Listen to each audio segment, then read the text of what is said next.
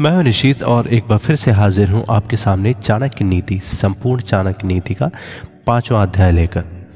तो पिछले चैप्टर्स की तरह ही इस चैप्टर इस वीडियो में भी हम सबसे पहले इस चैप्टर की खास बातों को बताएँगे और फिर नीतियों को एक के बाद एक आपके सामने पेश करेंगे।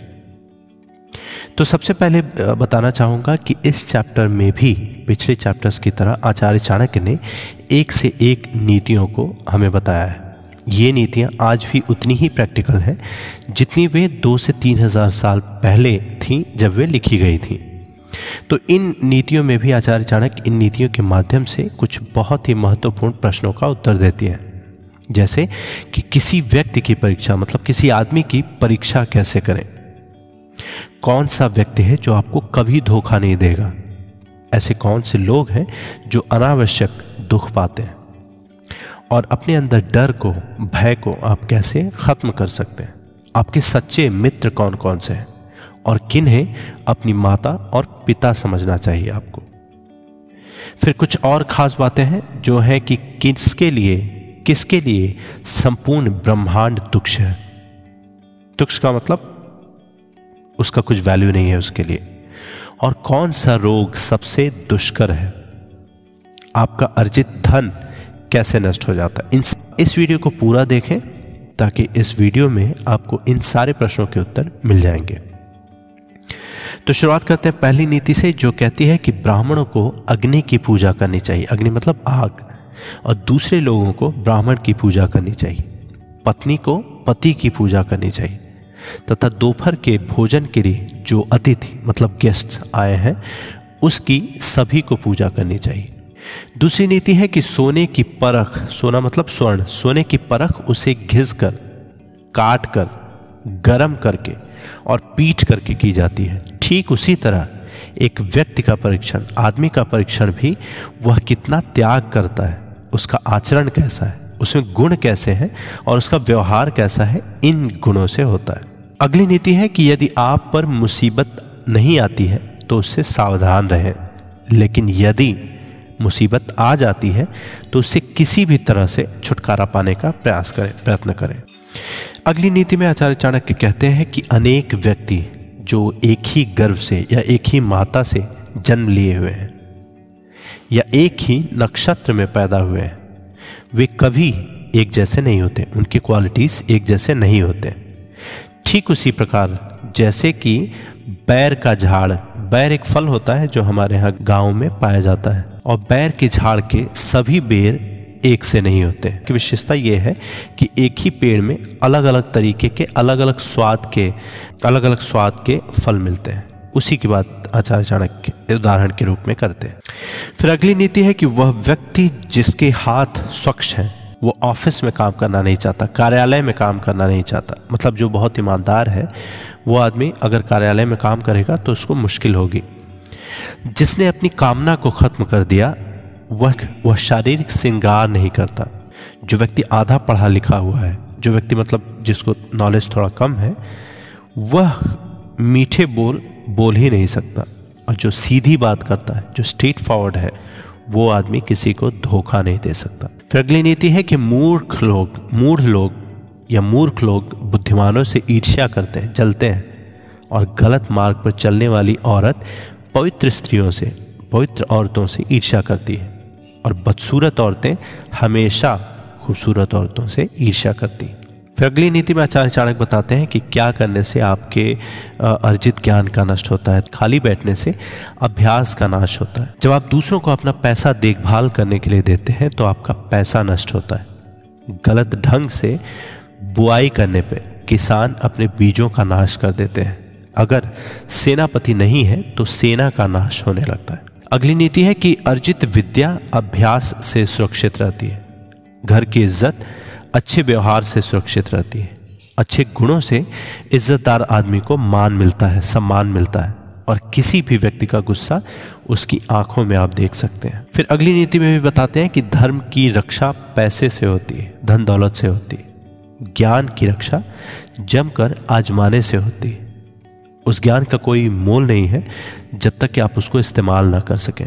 तो उसी बात को यहाँ आचार्य चाणक्य कहते हैं कि ज्ञान की रक्षा उसको इस्तेमाल करने से या जमकर आजमाने से होती है। राजा से रक्षा उसकी बात मानने से होती है। अगर राजा से आप लड़ जाते हैं या उसकी बात नहीं मानते हैं तो फिर आपका समय ठीक नहीं है। और घर की रक्षा एक दक्ष गृहिणी से होती फिर वैदिक ज्ञान के ऊपर बताते हैं कि जो वैदिक ज्ञान की निंदा करते हैं शास्त्र सम्मत जीवन शैली का मज़ाक उड़ाते हैं, जो कि आजकल ट्रेंड बन गया है। शांतिपूर्ण स्वभाव के लोगों का मज़ाक उड़ाते हैं। वे लोग बिना किसी आवश्यकता के दुख को प्राप्त करते हैं। ऐसे लोग कुछ भी कर लें, उनको दुख मिलता ही मिलता है। फिर बताते हैं कि दान गरीबी को खत्म करता है अच्छा आचरण दुख को मिटाता है, विवेक अज्ञान को नष्ट करता है। और जानकारी भय को समाप्त करती है।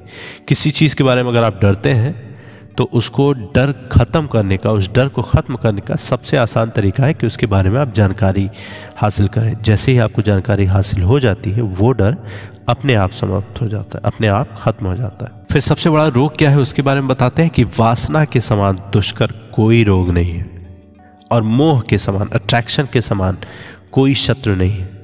और क्रोध के समान एंगर के समान कोई अग्नि नहीं है और स्वरूप ज्ञान के समान कोई बोध नहीं है। फिर अगली नीति में कहा गया है कि व्यक्ति अकेले ही पैदा होता है। जब हम जन्म लेते हैं तो अकेले ही जन्म लेते हैं और अकेले ही मरते भी हैं। अपने कर्मों के शुभ और अशुभ परिणाम, जो भी हम काम करते हैं, उसका क्या फल होगा, वो हमें अकेले ही भुगतना पड़ता है।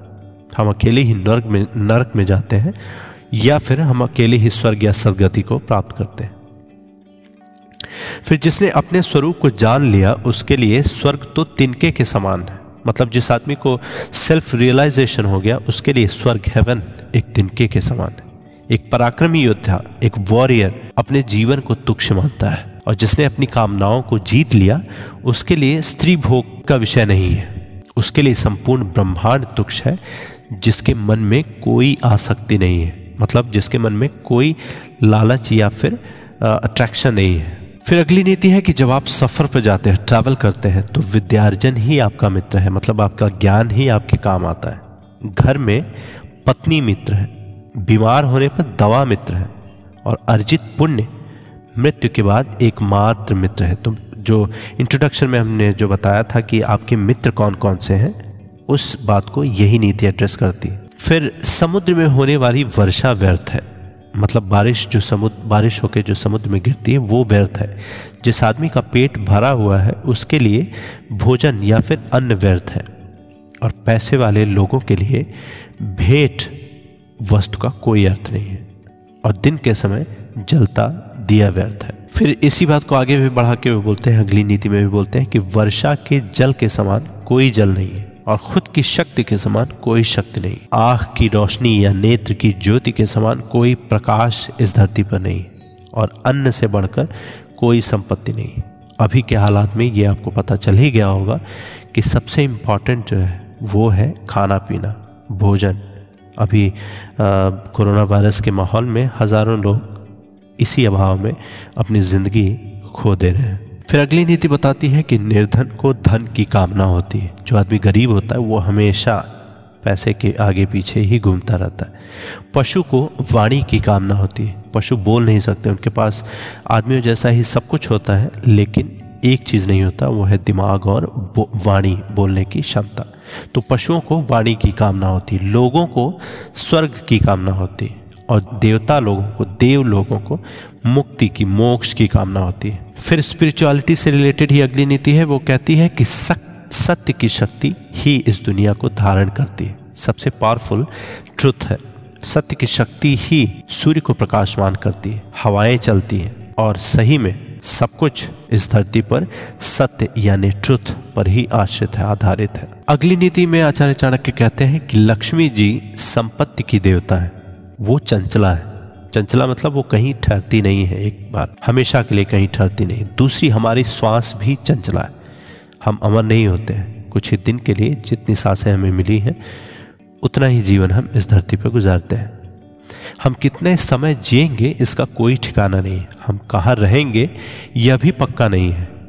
कोई बात इस धरती पर अगर पक्की है तो ये है कि हमारा अर्जित पुण्य कितना है। फिर अगली नीति में आचार्य चाणक्य बताते हैं कि आदमियों में नाई बार्बर सबसे धूर्त होते हैं। कौवा पक्षियों में सबसे ज़्यादा धूर्त होता है।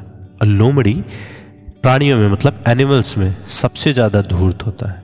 और औरतों में लंपट औरत सबसे धूर्त होती है। फिर जैसा कि इंट्रोडक्शन वीडियो में हमने बताया था कि किन्हें अपने माता और पिता तुल्य समझना चाहिए, उसके बारे में अगली दो नीतियाँ कहती हैं। अगली नीति है जिसमें बताते हैं कि ये सब आपके पिता है। कौन? जिन्होंने आपको जन्म दिया। दूसरा, जिन्हें, जिन्होंने आपका यज्ञोपवीत संस्कार किया मतलब जिन्होंने आपको जनेऊ धारण कराया।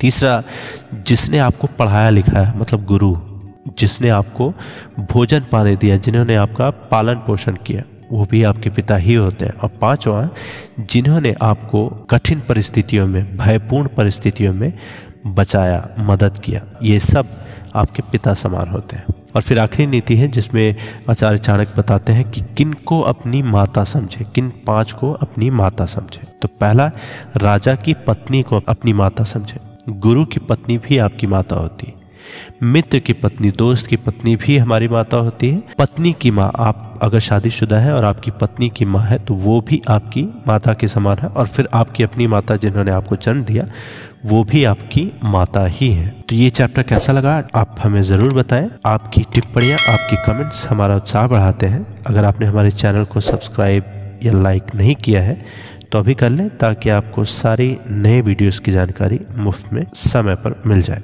बहुत बहुत धन्यवाद।